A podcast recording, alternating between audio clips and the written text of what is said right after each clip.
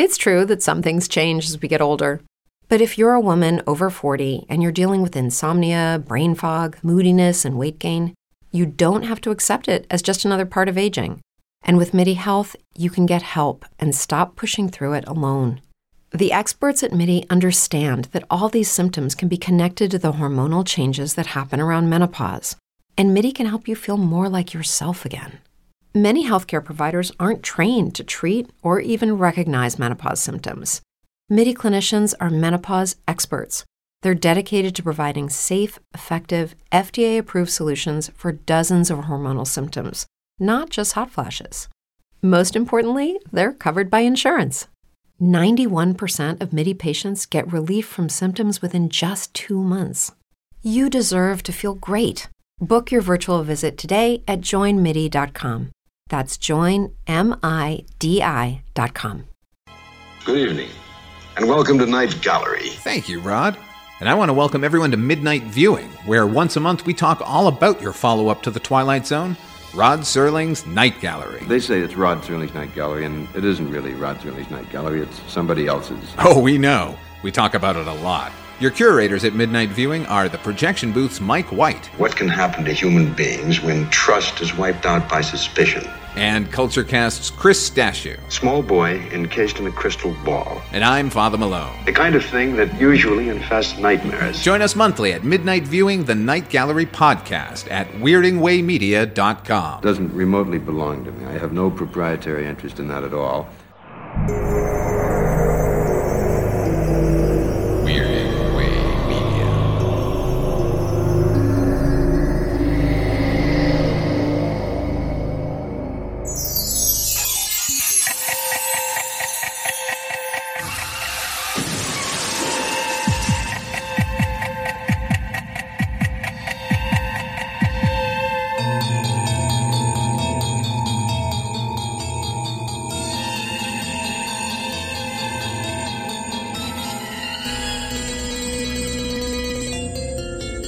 Hello there, I'm Chris Dash, I'm Mike White. And this is Father Malone. and we are the hosts of Dreams for Sale, a once a month look at the Twilight Zone 1985, otherwise known as the best reboot of this show. But Question mark. I, yeah, I was about to say we may be getting into some territory that's not that. I'm now starting to appreciate the Jordan Peele reboot. Oh, Okay, that's a lie. There's no way that that's possible, right? Um, I don't know. After this run, starting to think it. I mean, that's fair.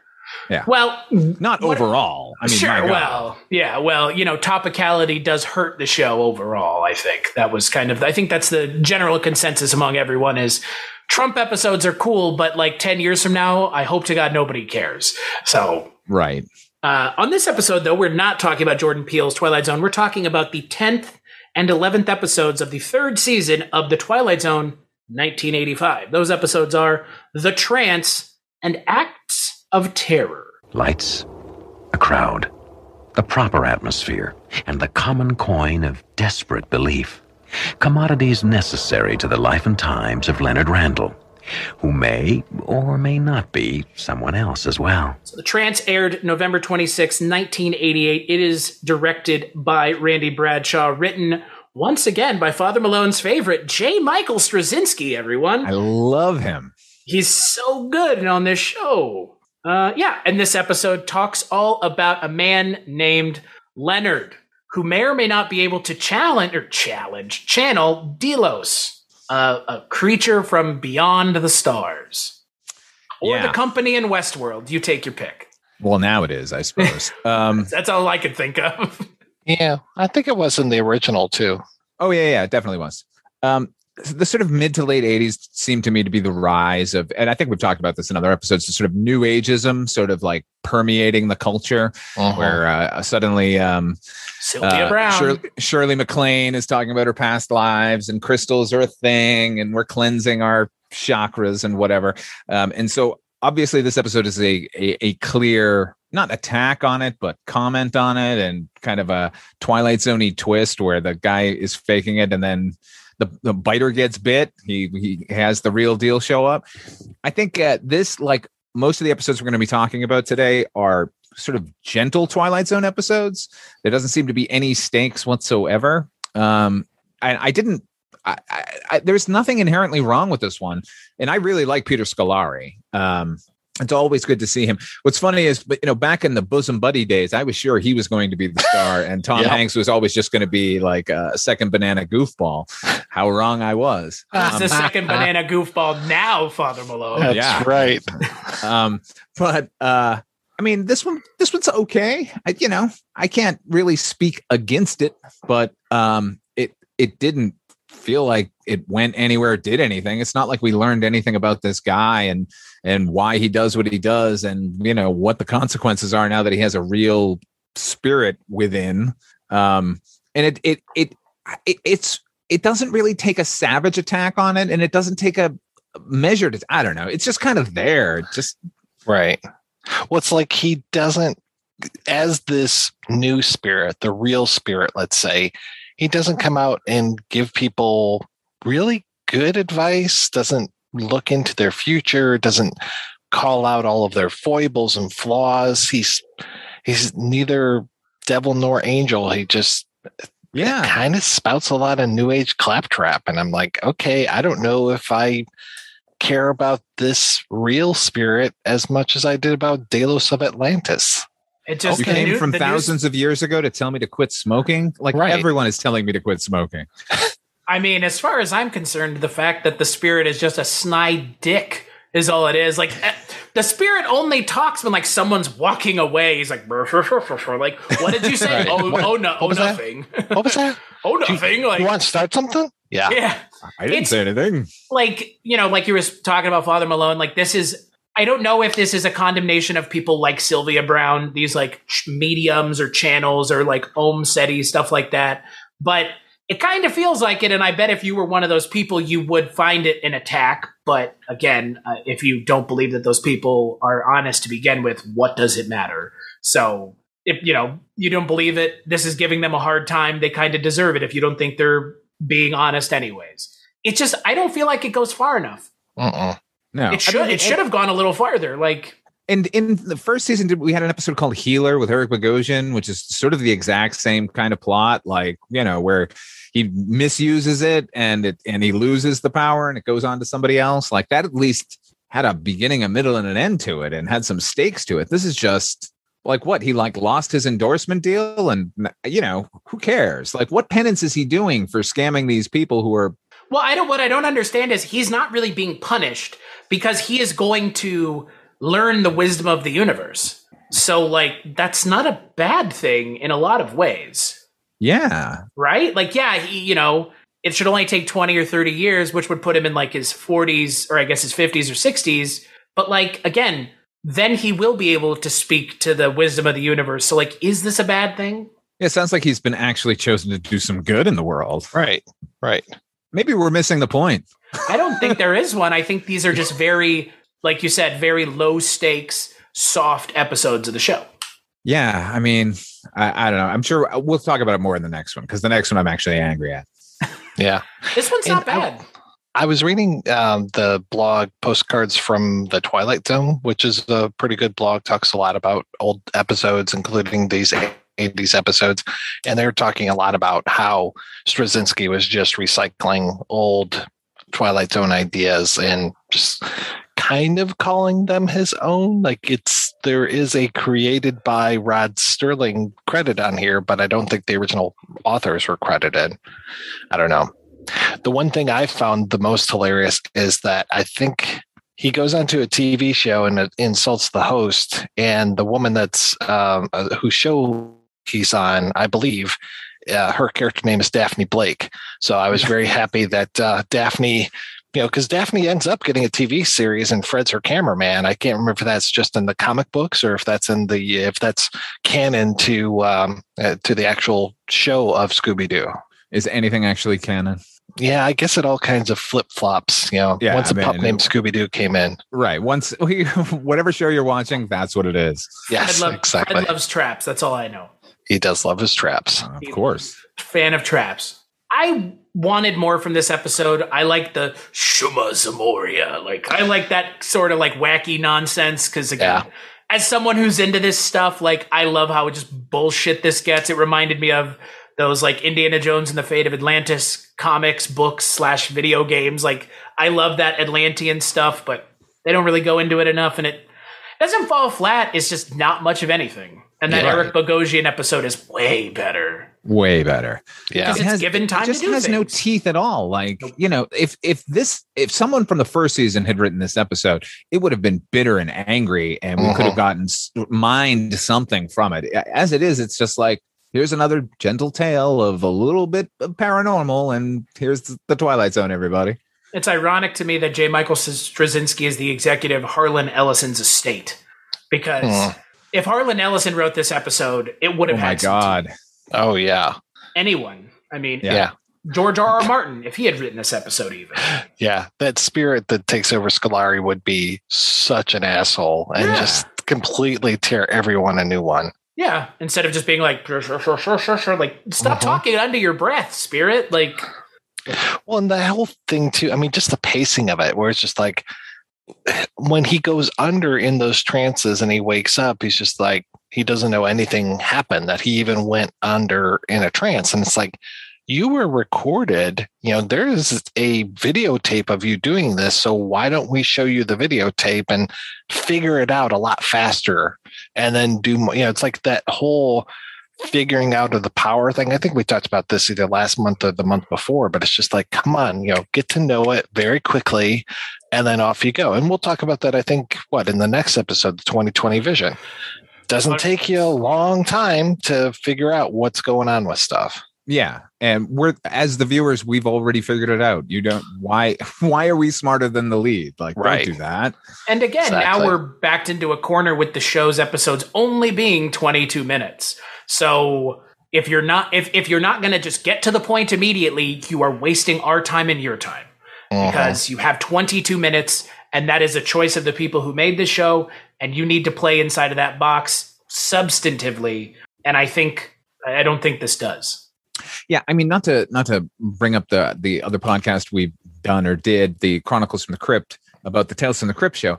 The, the last couple of seasons for that show, we felt were just like the ideas that had been left over. That it was like somebody pitches something, it sounds enough like a Tales from the Crypt story. They go, go ahead and write it, and then there's that's where it ends as far as the creative process. They just go, okay, we'll film this as is now, as opposed to rigorously going through it and making it better it feels like the the first draft is the shooting draft here on every episode this season. yeah oh yeah it's i just don't understand why more care wasn't given to some of this stuff because they really needed to pare the writing down focus it a little bit more maybe have something to say this is twilight zone like Yeah, I mean, it's not enough to touch on a subject that's current. Like, no take a stand some way. I mean, even though we didn't like Kentucky Rye or Little Boy Lost, at least they had something to say. Yeah, I didn't think anything could make me appreciate those, but it, you know, as muddle headed as they were, like, hey man, they fucking went for it. Like, Yeah. here's my point of view. Deal with it. Yeah, tongue clucking and all. Yeah. I mean, hey, that Kentucky Rye episode is hardcore anti anti alcohol, but like again, I, I can't fault it for having that opinion. I can fault this episode for literally not giving a shit enough either way to say anything. So A- and yet, uh, like, you know, again, it, it wasn't like offensive. It just No. kind of happened, washed over you, and was done.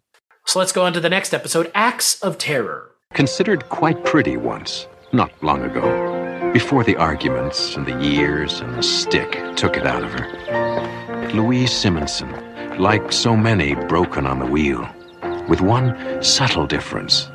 This wheel has a name. So Acts of Terror aired December 3rd, 1988. It is directed by Brad Turner and written once again by J. Michael Straczynski. Boy, he's just he's just everywhere. And, and Very and busy nowhere, man. And nowhere at the same time.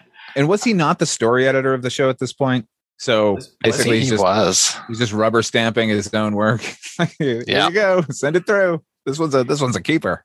hmm And so in this episode, we have a woman played by Melanie Mayron who is married to Kenneth Welsh, who is a abusive husband.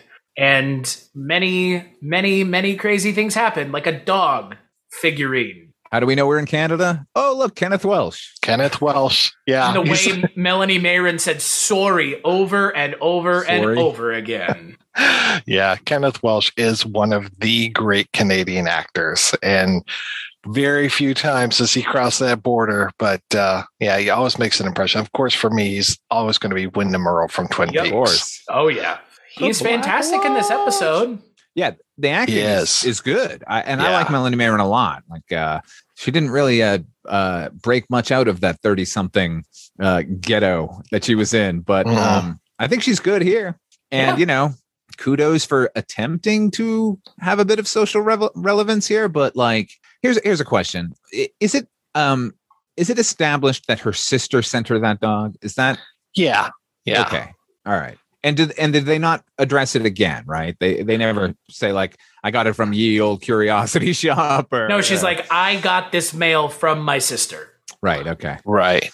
I sure would like to open that mail. It's a gift from my sister. Ah, yeah. Why are you getting any letters? Oh my it's god. 1206. Where's that food? dinner? Yeah. You burned my eggs, bitch! Like Jesus Christ! Oh, Yeah. yeah. I mean, I don't know. I don't want to step into a minefield here, but like you look at his character, you just think like, what what was the attraction ever? Right. This No, older I- guy who, you know, I don't want to, you know, I'm not trying to blame blame with victims of abuse, like that it's their fault for making the wrong choice. I'm not saying that at all. But like you just look at this character, he's so painted in the evil with the evil brush Oh, that you're God, just yeah. like, what what's going on? unkempt, unkempt hair, unkempt clothes, sharpening his knife in his garage. Like this guy is a scumbag. This guy's a scumbag, and and, they didn't even. on her. It's he like didn't even open his mouth. If he didn't open his mouth, I would still know he was a scumbag. Like, Mhm. Yes, that's how exactly. He just evil needs he's sit in a painted with. There's Yeah. no subtlety here. Mm-mm.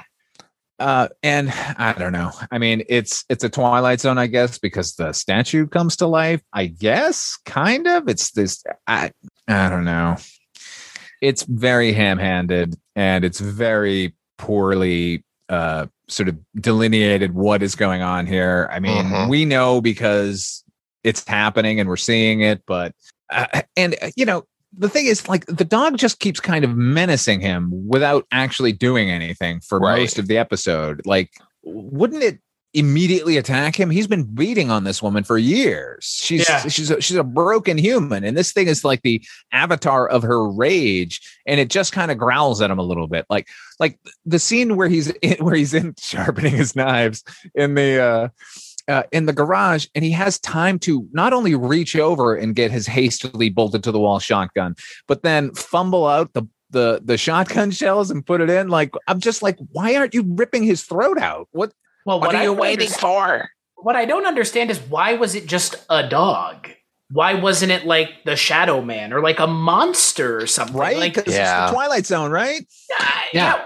Why Fucking be go for it. why be bound by terrestrial creatures that actually exist? This is the Twilight Zone. We have Mhm. seen the Shadow Man already, who is a, you know, if you have sleep paralysis, a real thing. If you don't, not a real thing. But th- this is a dog, a Doberman pinscher. Like, Jesus Christ, you could have done anything, literally anything. And it's just a dog. Yeah. Well, okay. d- during the 80s, Dobermans were very fearsome. just That's during the true. 80s. Just during the 80s. And then it became Rottweilers for a while. And then Yes. it became Pit Bulls. Pit bulls, yeah, and uh, pit bulls still reign to this day. But Yeah. uh, True. yeah, Yeah, back in the 80s, Pit Bulls were just like selling beer. yeah, that's, Yeah. that's true. Is it is uh, okay? Was I the only one who thought that when he was like out sharpening his knives, he was like a serial killer, and it wasn't he was cheating on his wife? I was like, is he like a serial killer, and that's what's going on here? Oh, oh, what were you doing more work than the writers? Right. As, as we all, as we all tend to do. And I like, was just making this it episode interesting. Somewhere. right. I was trying to make this episode interesting, which it wasn't. Yeah. that's my fault. I and you just did that. That is miles more interesting than what we got. That's what I thought was going on. He's like out there sharpening his knives, and his friend's like, "You got to stop doing this, man." Like, yeah. and he's like, "Well, you know, I have to murder my wife eventually, but not right now." Like, I'm working and up then the, to it. Yeah, like Yeah. then the dog, like yeah, but no, like it's just he's cheating on. If he's okay, I have a question. Why is he sharpening his knives? What does that have to do with anything? Because he's a bad, bad man. Bad people sharpen their knives. Mhm. Bad men sharpen knives. That's just that's just science. Put that shit right. on a t-shirt right there. Bad men sharpen knives. I guess. I guess because he he didn't go on a hunting trip. He went on a fishing trip. And again, well, he's got to gut that fish with his. but you don't gut a, the fish with that kind of knife. with a giant Bowie knife. right. you, you gut a fish with a fillet knife that has a blade that's like that big. this giganto knife. That's why I was like, he's a Yeah, serial what- killer. I don't get it. Something tells me then that the production designer was not as on the ball as they should have been. for Huh, weird. You know what he should have been out in his garage doing? That would have made perfect sense and it would have led into all of this. Should have been out there like wrapping flies or something. Hmm. You know, like fly fishing, like out there with That- his like little evil. thing. That's, That's delicate Yeah. and nuanced. But it doesn't matter what he's doing as long as he's talking about the fact that he's cheating on his Cheating, wife. yeah, like loud and proud in the fucking next room. Oh room. my god, yeah, so loud. Lord. Yeah, I fucked someone else. Can't you not hear me? Like, Want to smell my fingers? Hold on, I got to make sure this door is open. right. And then it and then it does the, l- the laziest of lazy tropes where she's like standing in the doorway where everyone could see her, and she's like, Ugh, like that's man. Yeah. I mean, and and you know what? And in the end, does the guy really get anything done to him? I mean, it gives her the gumption to leave, but like, what is his punishment here? Just a dog attack? Yeah, just a dog attack. Like he's wearing a bandage over one hand, but I'm like, man, you should be mauled to shit. It's Yeah. the implication of a dog attack at the end. She's like, "Don't Right. come after me, or the Oh. dog will get you." Like, okay. Who cares? Like, are we also led to believe that the dog will protect her in her sleep and at all times because this guy seems like a complete Looney Tune and would Yeah. track her down? Like, Oh yeah, I mean, you know, they could have just done anything. Like, I wish it, she had been the, the the catalyst for this somehow. Like, you know, like she found the the thing and it, it appealed to her in a shop. You know, like it's it, the, the character doesn't do anything at all until the last moment when she leaves, which is what she should have done to begin with.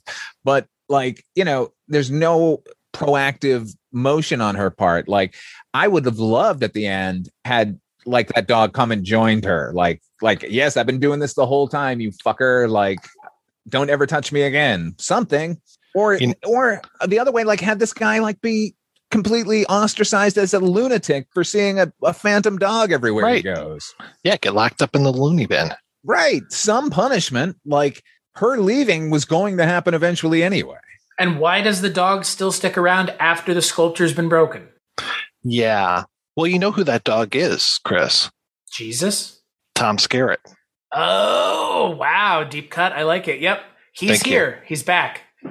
He's here Tom- all the way from Kolchak. All the way 10, 15 years later, he comes back, still trapped in dog form, and has to help That was out this lady. too, wasn't it? Yes, Yeah. it was. He See, heard the calls of. Melanie Mayron. And he was oh, like, oh yeah, I'm coming, Melanie. I'm coming to save you. Yeah. That's how he's paying back the, He's the curse. atoning, certainly. Yeah, Yeah. And mm-hmm. then and then what we don't see is the scene after this episode ends with her driving off and he turns into Tom Skerritt.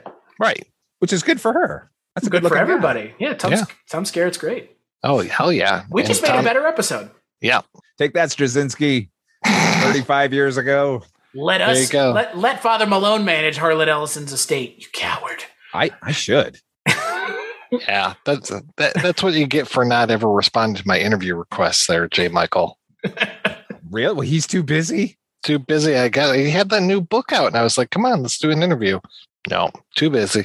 Too busy. I mean, he's too busy writing those Thor movies that they had to then unwrite. So I mean, they essentially unwrote the first Thor movie in Thor 3. So Mhm. cool. Who cares? I didn't I, I didn't realize he wrote the Thor movie. He wrote the first one, yeah. Really? Uh-huh. Yeah, he was also Oh. in the first Thor movie. That one's bad. Yeah, that's why they Yeah. wrote it. Not as bad as the second one, but it's still pretty bad. well, the second one is expounding on what the first one did. So Yeah. Yeah. You thought that was bad? Here. Yeah. Yeah. Here, let's amplify that for you. Yeah, I mean, J. Michael Straczynski is a fantastic comic book writer. Like Certainly. his runs Yeah. on Spider-Man and Thor and Fantastic Four are amazing. He also wrote Superman Earth One, which I would suggest anyone who is a fan of Superman and has never read that go check out. And I like Babylon 5. I thought that was a solid show for a couple of years that I watched it. But this, No. Well, you know what? Young writer working his way up, I guess. Yeah. Everybody's got got to start somewhere. And I'm sure he's written episodes of the show that I can't think of right now that were good. has he? I think Possibly. every episode that we've talked about has not been good. He wrote Michael. 12 episodes of the show. So, all in this season. Uh-huh. Yeah, feels like it at least. Anything else we want to say about this episode? Don't watch it. I mean, Father Malone is like an angry gr- green-haired FDR with those glasses on. Don't watch it. Also, December 7th, 1941. infamy, my friend. yes. Don't ask what your Twilight Zone can do for you. yeah, it's fair. J. Mhm. Michael Straczynski. So, on the next episode of Dreams for Sale, we're going to be taking a look at the 12th and 13th episodes of the third season, 2020 Vision, and There Was an Old Woman. And guess what, guys? Neither one is written by J. Michael Straczynski. Oh, Oh, they must be good then, right? Yeah, we'll find out on the next episode now, won't we? or more aptly, you'll find out on the next episode because we already know. Oh, We got one up we- on you, folks. I let the we let the sauce we let how the sausage is made out out into the world. Yeah. you guys already watched him. Yes. so I just looked him up. He did write one episode in the second season. It was that horrible imaginary friend one with Tom Skerritt. Oh, Oh, funny. no. What are friends so for? funny. Bum bum ba-dum. There you go. hey, that episode is really bad. Jesus Christ. Wow. Not the one with Lukas Haas as well? Yeah. Yeah. Yeah. And uh, was that Fred Savage too? Yes. Yeah. Okay. Lukas Haas is the imaginary friend, and Tom, and Fred Savage is the real one, right? Yeah, Fred, well, Fred Savage is just a dickhead in it, right? Isn't Yeah. the son, like he's just a rude kid, like punching out girls and shit. Mhm. Oh boy! But until we talk about the next episode of the show, where can people find you, Father Malone? You can check me out over at fathermalone.com. You can check out my podcast. It is a half hour radio drama uh, called Dark Destinations. Uh, you can also check out my YouTube channel, um, which uh, you can also access through fathermalone.com. What about you, Mike? What's going on at the Projection Booth podcast? Uh, we are talking about movies. What movies? I can't tell you, but we're definitely talking about them. Got In some depth. good stuff lined up. Yep. Definitely in depth. So, got an amazing complaint today. We were talking about animal violence on one of the uh, movies that we were discussing and had to make uh, write and complain about how silly we were talking about animal violence when there's real violence in Tarantino films. And I was like, well, that's not actual real violence. They have stuntmen, whereas this movie had possible chicken death. So just want to warn people. People complain about the weirdest things. What Yeah. about ism, my dudes? It's I guess so. aegis. It's fantastic. It's So, yeah. sweeping the nation. It's a great time to be alive. Yeah. Find me over at projection booth.com and yeah, come on along. It's a fun time. And as for me, you can find me at cstachiw.com where you find links to all the podcasts I work on, like Barty Miller with Mike, Father Malone and I. We still have Chronicles from the Crypt. You could still listen to it. It is a complete show from start to finish. You could listen to that or the Culture Cast, my main show, where we talk about movies. Chris, I'd like to suggest that you spell your name Yeah. people instead of Yeah, just saying thank you. cstatue.com. yeah, that's Nobody knows point. how to spell statue. You might want to change your name. Not even me, to be fair. C S Statue. no, it's a C S T A C H I W dot com. You guys are right. I should spell it out. I'm an idiot. Thank you. We already knew that. Uh, yeah. And uh, as for this show, TwilightZone85.com, Twilight Zone 85 on Twitter as well. Big thanks as always to Roxy Drive and Neutron Dreams for the music for the show. And we'll catch you on the next episode.